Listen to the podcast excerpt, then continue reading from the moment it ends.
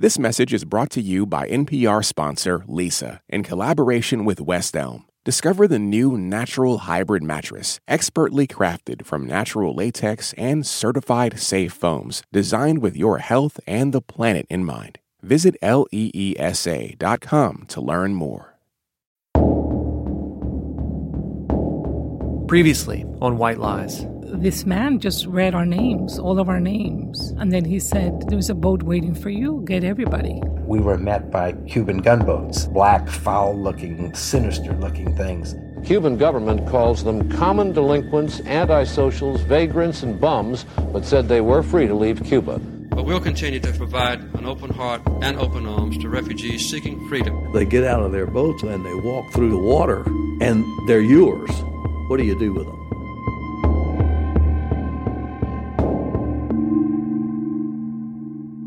The way Al Pacino tells it, it's 1978, and he's walking down Sunset Boulevard in Los Angeles, and he sees that this revival theater is showing a new print of a big gangster movie from 1932. He's always wanted to see the film. It's based loosely on the life of Al Capone. The title character is Tony Camonte, an Italian immigrant rising through the ranks of Chicago's criminal underworld during Prohibition. Tommy guns, shootouts, the anti hero always narrowly escaping the cops in an increasingly violent world. Early in the film, a newspaperman sets the scene. You know what's happening? This town is up for the grabs. Get me? They'll be shooting each other like rabbits for the control of the booze business. Do you get it? It'll be just like war. Pacino loves the film. He calls his former agent and producer and says he wants to do a remake. First, they try a straight remake, setting the film back in Prohibition era Chicago, but the script isn't working. Then they have an idea. What if you made it contemporary? Set the film not in Chicago, but in Miami. Miami in the late 70s was awash in drug related violence. In fact, it got so bad that in 1979 there was an AP story syndicated across the US where officials from the city actually compared Miami to Chicago in the 20s, calling these drug wars the work of the so called cocaine cowboys, the warring drug cartels, mostly from Colombia, who vied for control of the city's cocaine trade.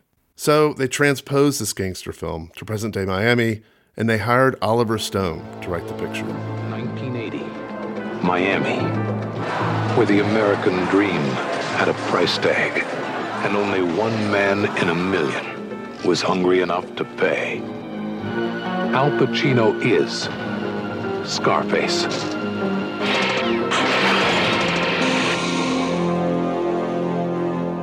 Scarface. If you've ever seen it, you might remember the mounds of cocaine, the brutal violence, the innumerable shootouts, and the infamous bloody ending when the besieged Pacino comes out of his office with a grenade launcher to blow away his enemies. Do you want to play rough? Say hello to my little friend! But what's notable for our story isn't all that. It's how the film begins. It begins with text on screen describing the Mariel boat lift. The Castro had opened the port of Mariel to Cubans in the U.S. to come pick up their relatives.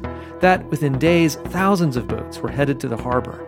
And then it says the Castro was, quote, forcing the boat owners to carry back with them not only their relatives, but the dregs of his jails, end quote. Next, it shows a snippet of a speech from Castro at the very beginning of the boat lift. Castro says of the Mariel refugees, quote, we don't need them. We don't want them. And then the title sequence, which is comprised entirely of documentary and news footage of the boat lift itself. Overcrowded shrimp boats, people streaming onto the docks of Key West, families reunited, an army barrack as a refugee processing center, lines of men waiting to be interviewed by INS officials. And the first scene, it's Tony Montana, Al Pacino's character, being interviewed by skeptical immigration officials. You ever been in jail, Tony? Me? Jail? No. But, spoiler alert, the movie makes clear very quickly that Tony has in fact been in jail, and that he is in fact a ruthless killer brought to the U.S. on the Mariel boat lift.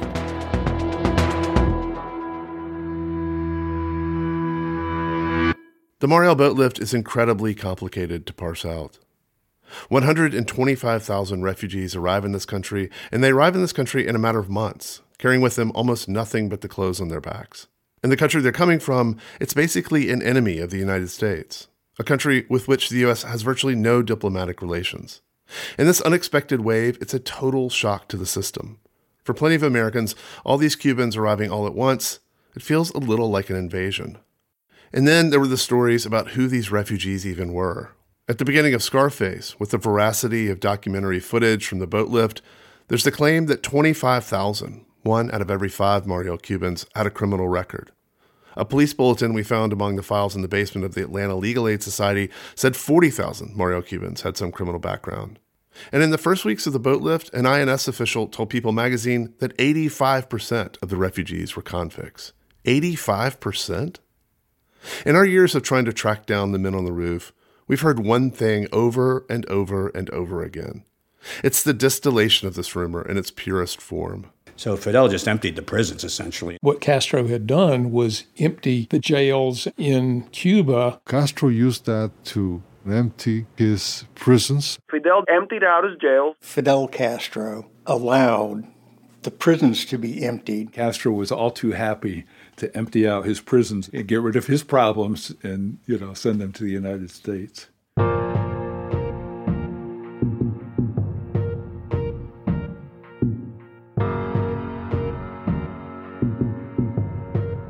The story that Castro had emptied his jails to fill the boat lift has been told so often and with such conviction that, of course, it must be true. But what if the story was more theater than history? What was it about the boat lift? What was happening in 1980 in Miami and throughout the country that made the story so compelling? Why did it feel so true to so many people? Today, we go to Miami to find out.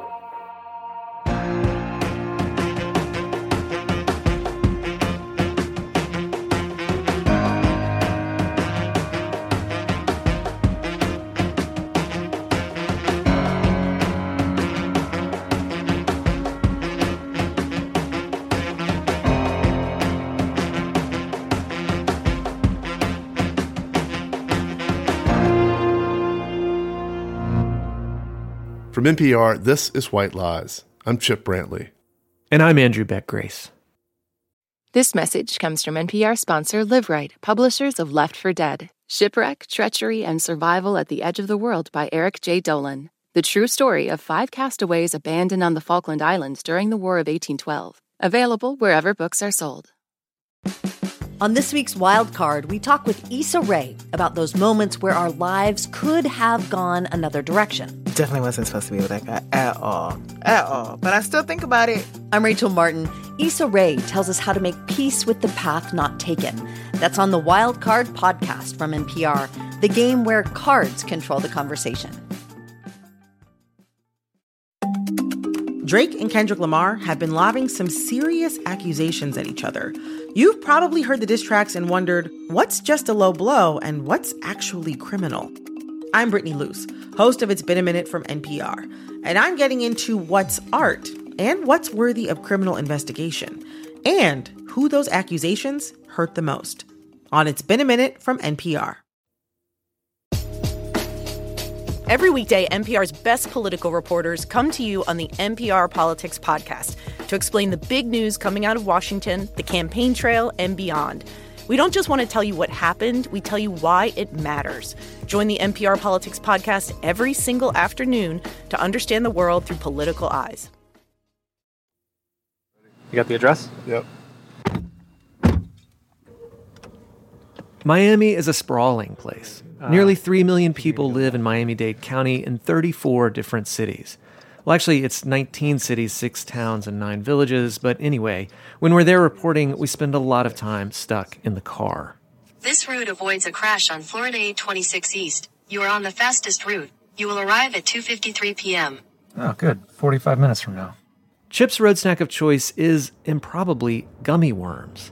I think it's incredibly juvenile, but that's his business.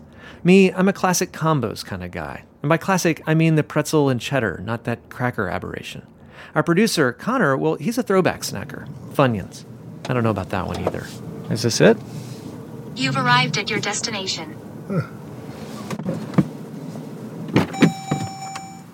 In the early days of, of Mariel, it was very informal. We're at the far northern end of the county, sitting on Mimi oh, Whitefield's back patio. Mimi had just started her journalism career in 1980. She was working for a newswire service and was one of the first reporters to cover the Mariel boat lift. The word came that, hey, two ships are on their way back from Cuba and they, they have people. So, you know, we didn't really quite know what to expect, but, you know, photographer and I headed down to Key West. Mimi and a photographer arrived in Key West as the first boats came in. We actually got there before any authorities arrived, so we just jumped aboard the boat and started interviewing the people. Welcome to the United States. They would take the people into the Cuban Civic Center there in Key West. The ladies from the Cuban community would make them sandwiches. You could talk to them. And then the U.S. authorities swung into action, put up their chain link fences, moved um, all the arrivals over to the Truman Annex. Remember the initial assumptions about the boat lift. The Castro, needing to resolve the embarrassing situation at the Peruvian embassy, had agreed to allow Cuban Americans to pick up relatives as long as they also took people who had sought asylum at the embassy, a one for one deal. In this scenario, the U.S. could expect a total of 20,000 Cuban refugees. But by the time 20,000 refugees had landed in Key West, there were still hundreds of boats waiting for passengers in Mariel Harbor. The Coast Guard threatened boat captains with fines. They impounded boats on return. But it wasn't enough. Refugees arrived in Key West four times faster than the government had prepared for.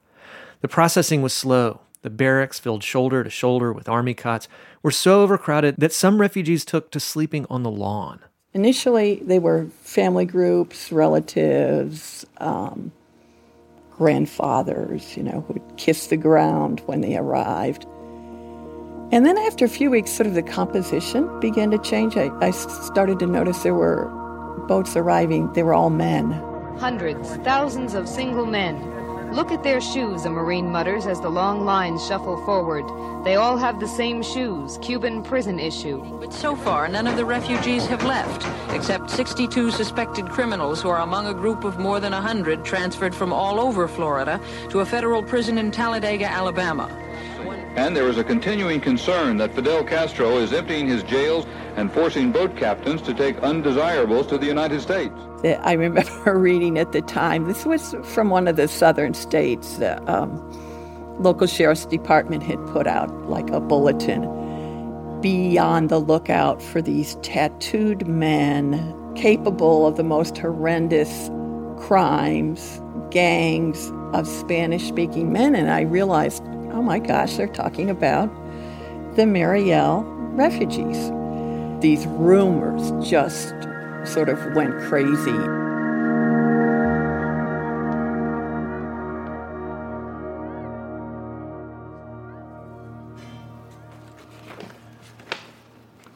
This is old and falling apart. So these are photos from the boat lift. Oh, yes. These pictures, that's my dad in Mariel. Mhm. You see the backdrop? Yeah, that is a lot of boats. Hold on. let me- Well, we were boat number 50. To get down there? To arrive. Yes, to arrive. We've come to the city of South Miami to see Marta Carbonell. A few doors down, a peacock strolls in a neighbor's yard. Marta was born in Cuba, in the city of Mariel, actually. Her father was the mayor of the town before the revolution. She was baptized in the church there. She remembers her grandfather's sisal farm on the outskirts of town. Her parents left shortly after the revolution, and so Marta mostly grew up in Florida, in the exile community. That's it, my dad's boat. That was the boat's maiden voyage. This boat wasn't ready. It was a Bertram he had, had ordered. So it was almost done. It wasn't even outfitted properly. And I remember being in the office with him, and I had my dress and my heels. And he said, Somebody just called me. There's going to be a boat lift or something. Something's going on. So Marta grabbed some clothes, some boat shoes, and all the canned goods she had in the house. They were going to take the brand new 46 foot Bertram to Mariel to try and bring Marta's grandfather to the U.S. Dad said, Okay, hop on in. And we took off. But before we took off, my dad said, I'm going to ask permission. And he said, I'm going to talk to the head of the Truman Annex, the, the military or Coast Guard person. And he says, I want permission to go get my father. And the officer said, I cannot give you permission, but I give you my blessing. And I heard that. And he said, We have the blessing. Let's go. so we left. They spent a few weeks in Mariel Harbor waiting, and finally the grandfather showed up. But Marta's father wasn't allowed to leave without taking 40 additional people. Who were the 40 other people? You don't know. It could be people from from the jails. They emptied their jails, they emptied their mental institutions. You don't know what you're going to get or how or why. So you put those at the bottom, at, it's where you can see them. You go to the flying bridge because mm-hmm. you don't know who you're bringing or what, what their intentions are. Mm.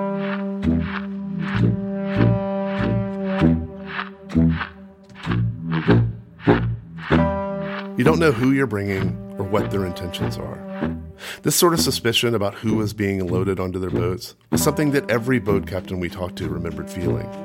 As these boats returned to Key West, American reporters like Mimi Whitefield were there to greet them. There was a, a very large ship.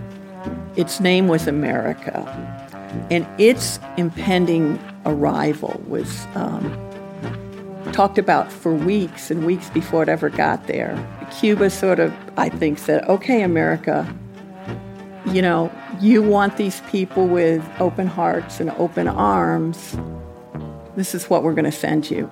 The America had been chartered by a group of Cuban exiles in Miami to pick up 484 relatives. Yesterday, the America returned with 700 refugees, none of them relatives of the people who chartered the boat. Choice that we were given by the Cuban government once we entered the port was that we had to leave with 600 political and common prisoners. When that ship, the America, arrived, it was abundantly clear that there was a conscious decision on the part of the Cuban uh, authorities to sort of salt these voyages with people that they wanted to get rid of. The America arrived just a few weeks into the boat lift, days after President Carter announced the U.S. would welcome the refugees with an open heart and open arms. And the story of the America was taken by many as confirmation. Castro was emptying his jails. And it wasn't just in South Florida. It was on the front page of the New York Times and led national newscasts that night. And it seems to be here, at this moment, that the perception of the boat lift shifted. It's like a switch was flipped. The Mariel Cubans were no longer being talked about as refugees seeking freedom, but instead as common criminals and vagrants being dumped by Castro onto U.S. soil. In fact, years later, a study of the Miami Herald's coverage of the boat lift showed that for the first weeks, the stories were generally positive. But in the last week of May, negative characterizations of the Cubans in the boat lift made up 90% of the paper's Mariel coverage.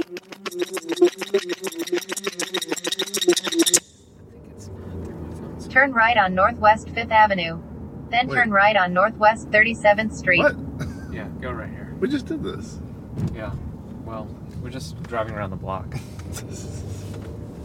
As the city of Miami grew, it became crisscrossed by elevated highways.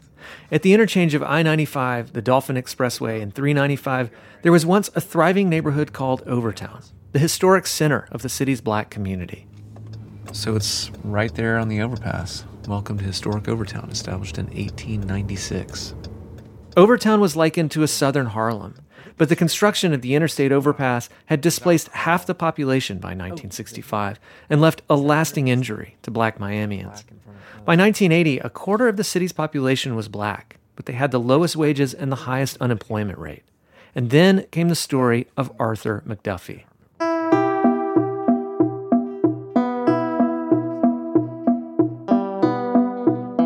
Miami, Florida, National Guardsmen and police have virtually sealed off a 20 square mile area where rioting overnight in the black community took at least nine lives and injured about 120 people. Arthur McDuffie, a black insurance salesman, was beaten to death by police after a traffic stop in December of 1979. Four officers were charged in the beating, and their trial began in April of 1980. The not guilty verdict, handed down by an all white jury, unleashed a wave of grief and anger, which resulted in riots that consumed the black neighborhoods of Overtown and Liberty City. So, what does this have to do with Mariel? Nothing, except for the impression it lent to many Miamians, especially white Miamians. The riots happened at the end of a two week stretch that saw more than 40,000 Cuban refugees arrive from Mariel. It was the peak of the boat lift. And the images of all these Mariel refugees pouring off overcrowded boats and the swirling rumors of Castro emptying the jails, it all served the narrative that the city was out of control. a narrative that was crystallized by a famous cover story from Time magazine that claimed the challenges facing Miami, quote, threatened to turn one of the nation's most prosperous, congenial, and naturally gorgeous regions into a paradise lost. That was a very significant year, you know. You had the Mariel situation, the aftermath, you had the, the Liberty City riots, and then you had the cocaine cowboys. That's Roberto Fabricio. Roberto was born in Cuba and came to the U.S. as a teenager the year after the revolution. In 1980, he was editor of the Spanish language insert in the Miami Herald. The cocaine cowboys he mentions, remember, that's the catch all term for the drug cartels, mostly from Colombia, set up shop in Miami in the late 70s. Think cigarette boats, automatic weapons, basically the world of Scarface. And their arrival in the city had brought a shocking rise in the crime rate. In 1979, there had been a record number of homicides in Miami Dade County. 1980 was already shaping up to be far more violent. By the middle of March, before the boat lift even began, there had already been over 100 homicides. I mean, Miami was sort of like like Baghdad, you know. It was uh, it was a, a very unpleasant place. So Miami was in the midst of a transformation from a somewhat provincial tourist town with a southern lilt to what many Miamians consider it today, the cultural, political, and financial capital of Latin America. Between 1960 and 1980, nearly half a million Cubans had come to settle in Miami, and the Cuban community had spent those 20 years gaining power and influence throughout South Florida. Up until then, the Cuban uh, refugees had been a shining example of uh, hardworking people who came with nothing, uh, fleeing communism, and uh, they're doing okay. They're not, uh, you know, creating problems. And yeah, this is massive problem, you know when Mariel breaks out, it's a real shock to the system. That's Michael Bustamante, a Cuban American professor of history at the University of Miami, who's written extensively about the Mariel boat lift and the uneasy place it occupies in Cuban and Cuban American memory. Migration from Cuba had more or less uh, been cut off, and all of a sudden there's this mass influx of people, and they're very different than the Cuban exiles who had come in the 1960s. They have different life experiences, different class backgrounds. They had lived more of socialist Cuba. The first Cuban refugees to arrive in the U.S. after the revolution were by and large members of the professional class. Many were wealthy and well educated, and they mostly came together as family units. And there was something else. They were mostly light skinned, or, to use the racial categories of this country, white. But the wave of Mariel refugees was much different. Not only did they skew more working class and less educated, but estimates say that about a third of the people in the boat lift were Afro Cuban, dark skinned, or, to use the racial categories of this country, black.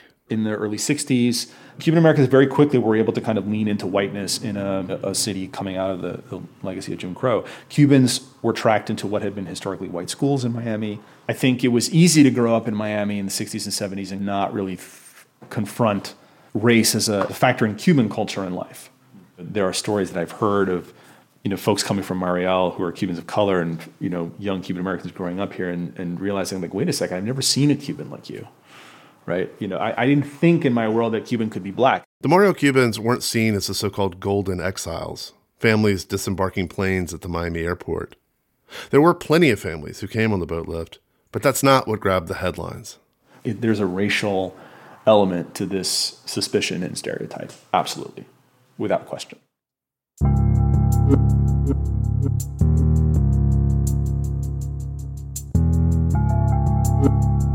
One afternoon, we drive up to Miami Lakes in the northwest corner of the county to meet Fabiola Santiago, a longtime Miami reporter and now columnist for the Herald. Fabiola's got a houseload of people in town, so she's asked that we meet somewhere nearby. We call up a local music studio to see if they have an empty space we can rent for the interview, and we don't realize it until we get there, but we've rented a room in the studio of the Miami rapper Pitbull, Mr. 305. Incidentally, his Cuban born father had chartered a boat himself to pick up refugees during Mariel. wait, wait. Oh man, I should have done my hair. you mean to do it? You mean to take one out? Fabiola's taking a selfie. You gotta get the you gotta get the selfie in uh, Pitbull's studio. For sure. So what do you need to do? Mic me up or? No, I'm just gonna. Fabiola was born in Cuba and left with her family after the revolution. She began her reporting career as an intern with the Miami Herald in the spring of 1980. Look, when I walked into the Miami Herald newsroom in 1980, The Miami that I saw there was totally foreign to me. And I came in, and all I could see in those seats, just seat after seat after seat, white men in button down, white shirts, blue shirts, and then I remember one yellow. And then there were dotted women, just very few women. Fabiola had gotten the job largely because she convinced the men who hired her that they didn't have enough Spanish speakers to cover an increasingly Spanish speaking community. And that was becoming all the more apparent as the boat lift began. I was kind of upset by it because I was reading the coverage, and everything in the Miami Herald said officials say the refugees blank. Officials say blah, blah, blah, blah. And they were like really the best writers and minds in the Miami Herald, quoting third hand, whatever. And I said, um, why don't we tell the story from the people's point of view? So they let her do some stories about the Mariel arrivals. And that's why we wanted to talk with her. If it was true that some who came over on the boat lift had come from Cuban prisons, how many people were we talking about? There was always a lot of suspicion about their criminality based on then the stories that became the sensation, which I also covered. I was sent to do, for example, man on the street kind of interviews. And uh, I remember being with a um, Herald photographer. We found this guy on the street in Flagler who was beady eyed, and we went to talk with him. He was moving around in a bizarre manner, and we'd heard that the Mariel refugees who were alone and, you know, were hanging around there. But, you know, we settled him down and we talked with him. And sure enough, he said he had been in, in prison and that he had been put on this boat and that he had he had run away from some place where they were holding him. One of the things we'd really love to fact check is the degree to which Cuba released prisoners for the boat lift. Mostly just because it, it is such a powerful rhetorical uh, tool the U.S. government uses later to say like worst of the worst, Castro empties jails. Well, I can tell you firsthand that I saw the that I interviewed the criminals, right? I can tell you that. And that they told me they had been taken out of prisons. They were not shy about hiding anything, right? Yeah. I you know the the, the criminal thing, we we're really just trying to see if there's any way to figure out the numbers, you know, because it becomes this issue where you hear everything from 40,000 of the Mariel Cubans were criminal to it wasn't 40,000. Yeah. It was not. It was not. Okay. It was an exception to literally find them on the street corner. I have never negated the fact that there was an important, significant angle to the criminal issue. I haven't negated it. But I think to cast 125,000 people in a certain way because of what Fidel Castro did with whatever number that is, the 5,000 or I don't know, maybe it could be 10,000, 8,000, 6,000, I don't know. But there were nowhere, nowhere near 40,000 Mario criminals. That's just like not true.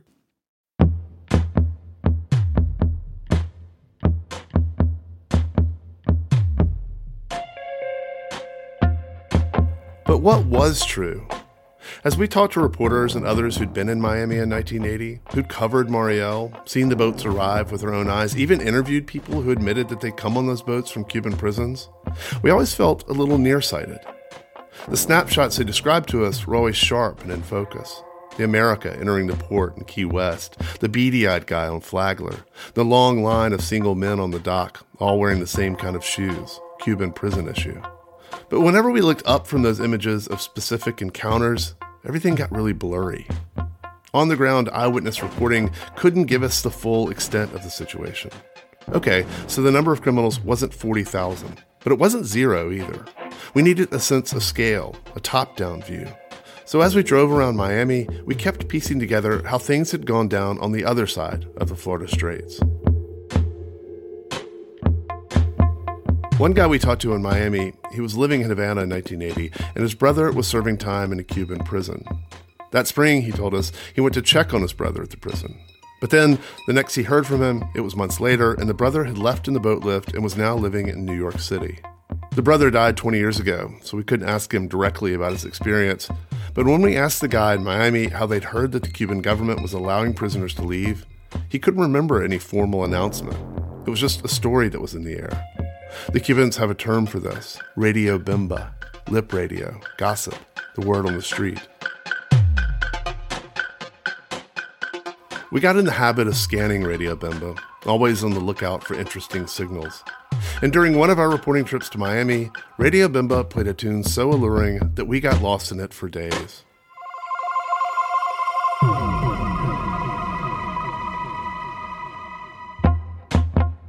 On the far western edge of Miami Dade County, right up against the Everglades, there's a place called Doral.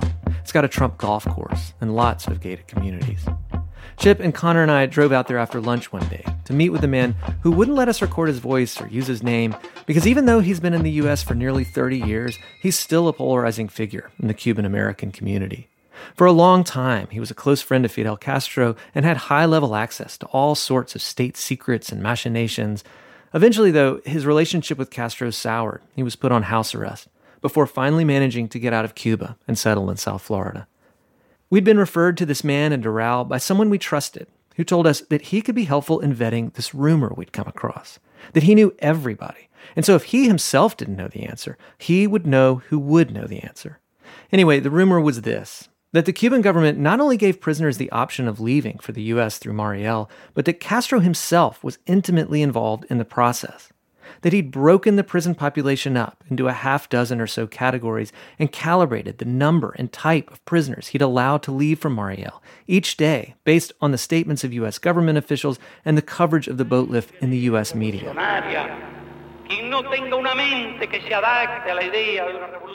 On May 1st, 1980, just a couple of weeks into the boat lift, Fidel Castro delivered a May Day speech in Havana's Revolution Square before a crowd estimated at more than a million people. It's that same speech, actually, that appears at the beginning of Scarface. The official title of the speech was Our Criminals Are Leaving to Their Allies in the U.S. But in the speech, Castro made no reference to anyone actually leaving from prison.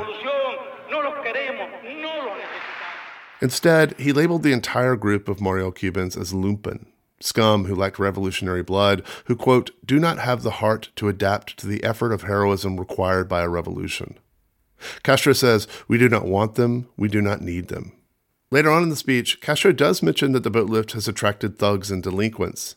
But again, no reference to emptying out his prisons and sending convicted criminals on the boats. And for years, whenever he was asked about it, Castro denied that Cuba sent convicts directly from prisons to the U.S. When we talked on the phone to schedule a time to meet, I'd mentioned all this to our man in Doral, and he said, Okay, we'll talk about it all when you get here. It was December when we visited him, and his front yard was filled with Christmas decorations. He invited us in and introduced us to his wife, who'd left Cuba with him. She pointed to a big cardboard box on the dining room table and said they'd just received a leg of cured ham from a friend in Spain. She asked if we'd help unpackage it and carve it, and so we did. And as we worked on the ham, they poured everyone glasses of scotch. Good scotch. It was 2 o'clock in the afternoon. We talked about their lives in Cuba, their adventures in the United States. There were mentions of interrogation trainings in Czechoslovakia and vague references to encounters with the CIA. And then it was 4 o'clock in the afternoon. We'd put a dent in the ham, but we hadn't talked at all about the rumor we'd come to discuss. Finally, though, he said, Sorry, I don't know much about Mariel, about that rumor. He looked at his wife and she nodded, and he said, But we do have a friend who could tell you about all this. We'll ask him if he'll talk to you. His wife pointed to the table and said, Actually, he's the one who sent the ham.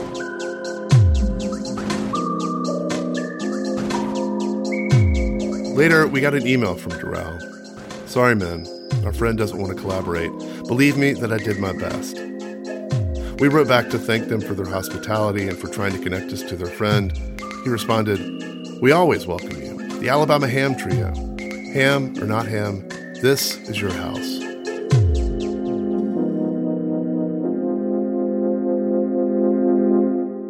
So Doral was a dead end. Memorable, but still a dead end. The Alabama ham trio had struck out. But the next rabbit hole we went down trying to suss out this rumor ended with more than good ham and good scotch. We found someone with an insider's knowledge of the Castro regime, someone who would talk to us with the microphone on. That's after this. It's Been a Minute is a culture show you don't want to miss. Every week, we help you see the culture angle behind the headlines, the forces behind the trends, and the thinkers behind the next big thing. Tune in for the sharp cultural analysis and captivating interviews. Listen now to the It's Been a Minute podcast from NPR.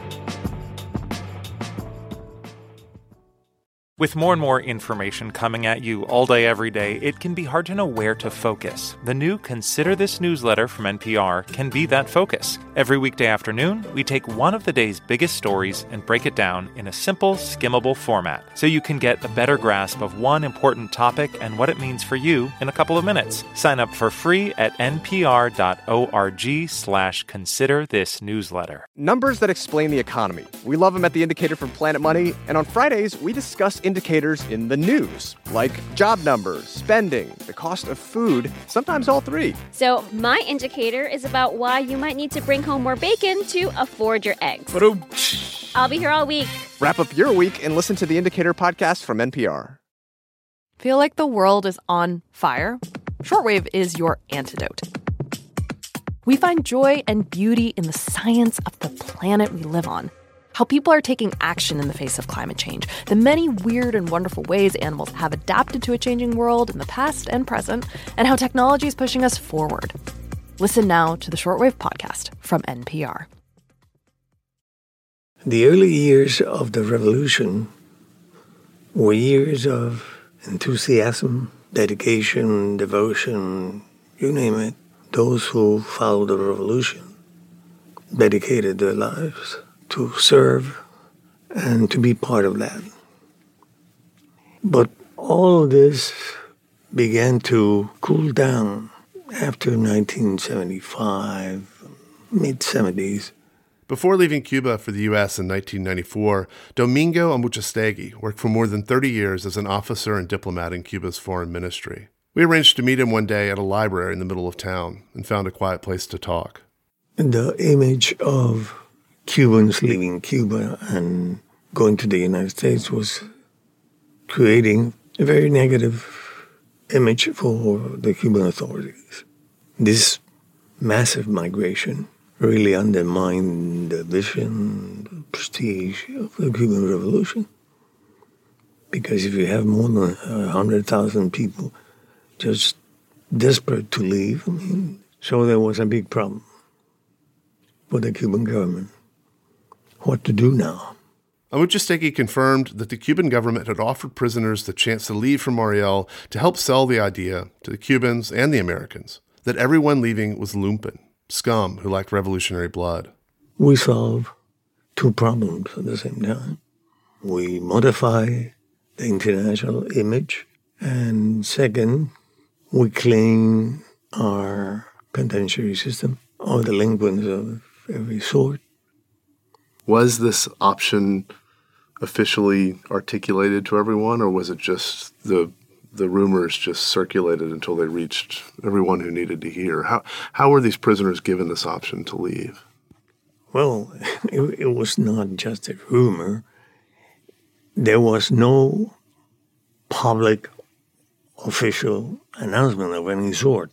The Ministry of Interior went prison by prison asking for which of them wanted to join the boat lift. By putting these prisoners as part of the deal, he had the opportunity to say, ah, the kind of population that is leaving are the scum of society. We found a reference that Castro himself was intimately involved in the the daily regulating the flow day to day of these prisoners. Absolutely. Absolutely. He was on top of what was going on minute after minute, day after day, because he realized that it was a very complex operation in which he could project a negative image. And perhaps that is the most important part of this story. So in 1980, Castro was involved in this on a day-to-day basis because it was so important to to get this to get the boat lift as right as one possibly could to, to project the right image. Yeah. Do you think Cuba would have kept records of that? Records of that? Sure. How would one go about finding something like that? Well, obviously, in the Ministry of Interior, there is a very detailed record of the prison population that left through Mariel in those days. The documentation is there. Numbers, names, everything was regulated. If you were an American journalist, how would you go about confirming the number of people that left the prisons? Sir, those numbers are in the Ministry of Interior. And only the minister and the minister's boss would have access to those numbers. Forget it. There's all kinds of, I think, problems when it comes to the numbers around Mariel in general, just especially when it comes to this question of, of people who uh, had quote unquote criminal backgrounds. That's Michael Bustamante again. We'd been driving around Miami talking to all kinds of people to get a better sense of the reality behind the rumors that Castro had emptied his jails. But finding the number seemed elusive at best. And maybe we weren't even asking the right question in the first place. In terms of the numbers, I mean, I think I think one other really important contextualizing thing here is that what did it mean to spend time in prison in Cuba? Later, a government task force would issue a report that listed all sorts of reasons why Mariel refugees had been in prison in Cuba refusal to join the Communist Party, refusal to work, refusal to join the army, loitering, drinking, gambling, even being gay. What percentage of those folks might have been in prison for more politically motivated things, right? In Cuba, there is this very strange thing in the legal code, just as one example, of what's called pre crime social dangerousness, where the Cuban government can imprison you because you are demonstrating a propensity to commit a crime rather than having committed one already. This crime, peligrosidad, was put on the books in the late 1970s. They'd first used the law as a pretext to clear the streets of Havana before a visit by the leader of the Soviet Union. The law allowed Cuban officials to imprison anyone solely on the suspicion that they will commit a crime in the future. You know, what percent of those folks had been in jail because they were participating in the black market? What percent of those folks were in jail because they had uh, been involved in in um, in theft to, to deal with uh, scarcity? What is actually criminal activity in a country like Cuba? That's Fabiola Santiago again. Because there's a lot of people labeled criminal who actually were trying to feed their kids, were trying to do things that in a normal country you wouldn't have to do. It reminds me of our trips to the countryside to get food when we were in Cuba. My mom had to pretend to be pregnant when we got to the checkpoint because, you know, her belly was full of, you know, vegetables and meat. And it was scary, right? To to live like that. And you would argue that my dad then was doing something illegal. You weren't allowed to to get any more than your ration book provided. And so we happened to have relatives in the countryside that we visited and got goods from. So yeah, my dad would have gone to jail had, you know, had the guy questioned my mom's pregnancy, we we would he would have been labeled a criminal. And so you have to really question that about people who were just thrown into prison and called criminals in this country. One of the very first things that happened to the arriving refugees from Mariel was an interview with the INS. And for those who were suspected of having criminal records, they were sent to a federal prison in Alabama, Talladega, Alabama. By the third week of the boat lift, immigration authorities had already detained 250 Cuban refugees at the Talladega Federal Correctional Institution. And the New York Times sent a reporter there to cover a brief press conference featuring these men. They were perplexed at why they were being held. Their spokesman was a 42 year old mechanic from Havana. When asked at the docks of Key West if they'd ever been in prison, they'd answered truthfully. The last day I was in jail was April 1956, said one man. I was a kid, stealing something from a shop. I haven't been in jail since. Another said, In Cuba now, you either have to have great luck or be a communist if you have not been arrested. Of the rumors that the boat lift was filled with criminals, one man told the reporter, That is what Fidel Castro would like you to believe. That is what they've been saying all along that only delinquents and degenerates would want to leave their paradise.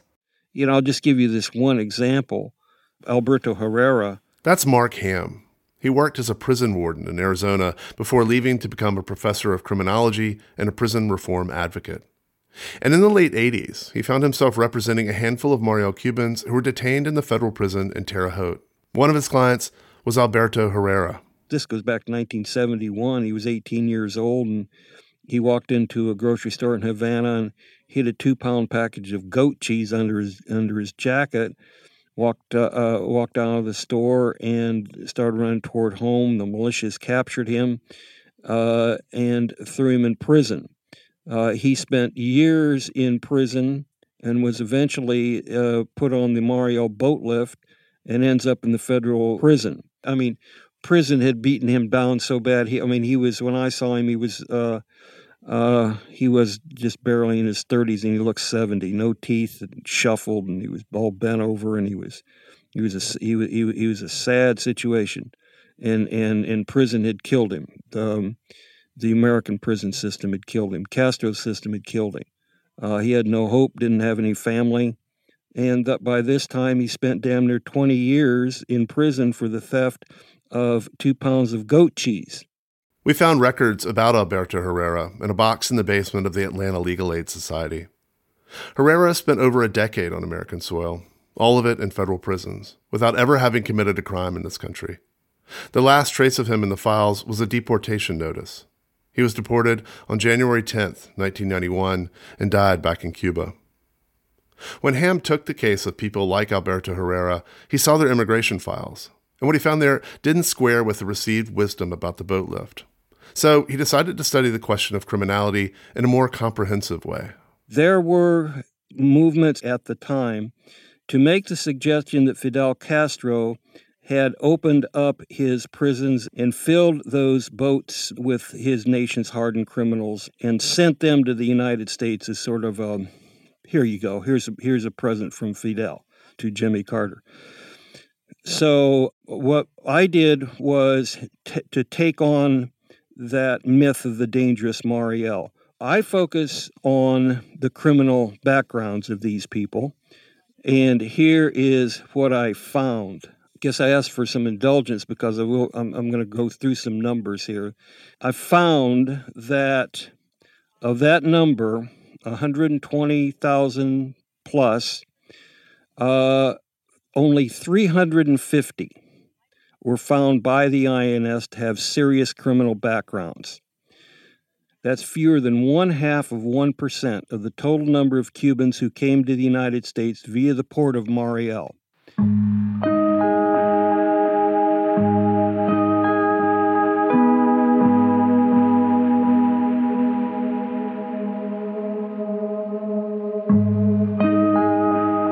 Research led him to conclude that only 350 of the Mariel refugees had a serious criminal background.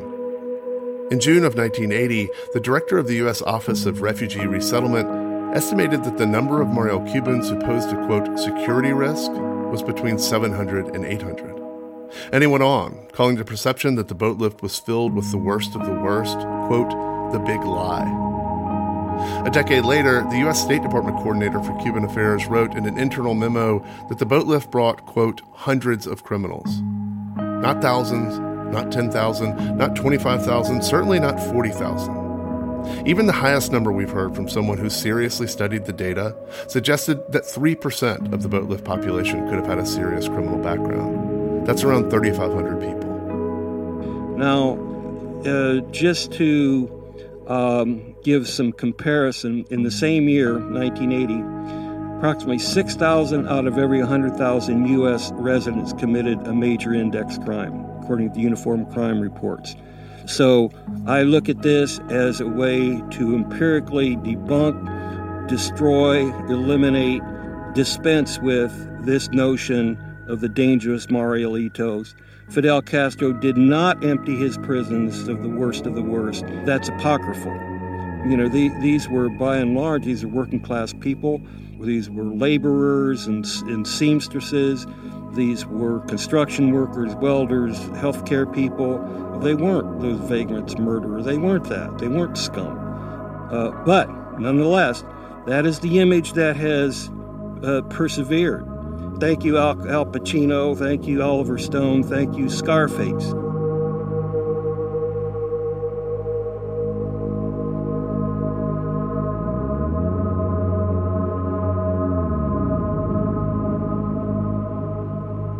That image persevered because sometimes the theater feels like history.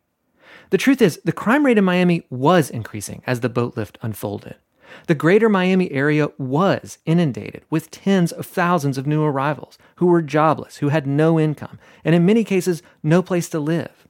It did feel like the city was changing in irreparable ways. But the many reasons why all this was happening, the history of it all, was complicated.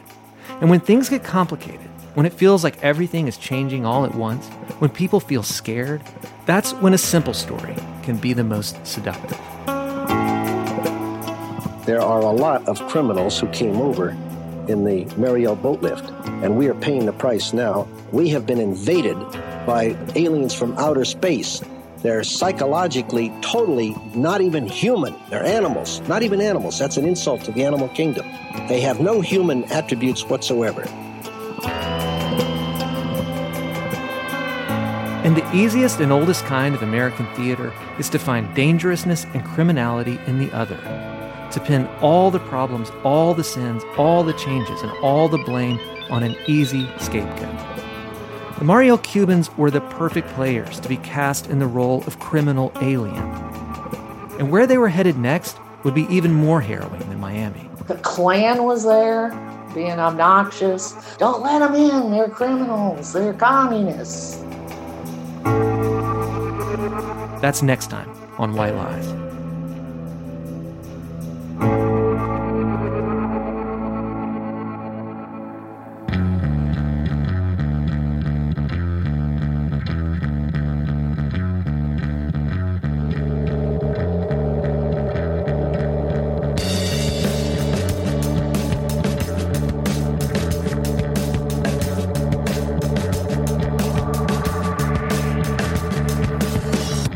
Want to hear our next episode now, before everyone else, sign up for Embedded Plus at plus.npr.org slash embedded.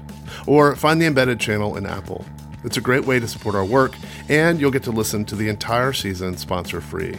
That's plus.npr.org slash embedded. White Lies is reported, written, and produced by us and Connor Towne O'Neill. Liana Simstrom is our supervising producer. Annie Yetzi is our associate producer. Robert Little edits the show with help from Bruce Auster, Keith Woods, Christopher Turpin, and Kamala Kelkar. Our incredible score is composed and performed by Jeff T. Bird. Emily Bogle is senior visual editor. Barbara Van Woerkom is our fact checker. We had production help from Pablo Arguelles. The director of audio engineering is Sean Phillips. Audio engineering supervisor is Isaac Rodriguez. Special thanks to Radiohead for the use of their song The National Anthem, courtesy of XL Recordings. Archival tape in this episode comes from NBC, CBS, and Miami Dade College's Wolfson Archives. Special thanks to Ciro del Castillo, Elsa Delgado, Angel Rojas, and Studio Center 305. The staff of the Westminster Regional Library in Miami, Richard Green at Indiana State University, Bill LeoGrande, and Nick Griffith. We're grateful for the work of Micah Ratner and NPR's legal team, and Tony Cavin, NPR's Standards and Practices editor. Our project manager is Margaret Price. Irene Noguchi is the executive producer of NPR's Enterprise Storytelling Unit, and Anya Grundmann is NPR's Senior Vice President for Programming and Audience Development.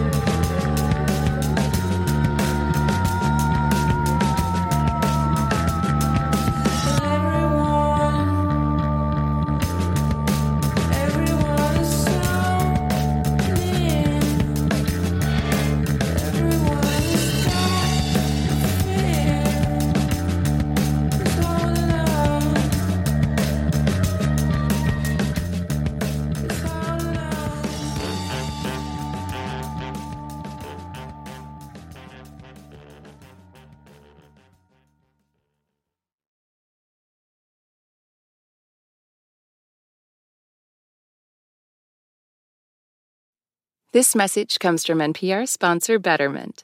The drama of having an enemy turned lover is never chill, but your investing portfolio should be. Betterment is the investing app that lets you be totally chill about your finances. Their automated tech makes it easy to get in the market and stay in the market. Save the drama for that moment when you realize your mortal enemy is actually your soulmate.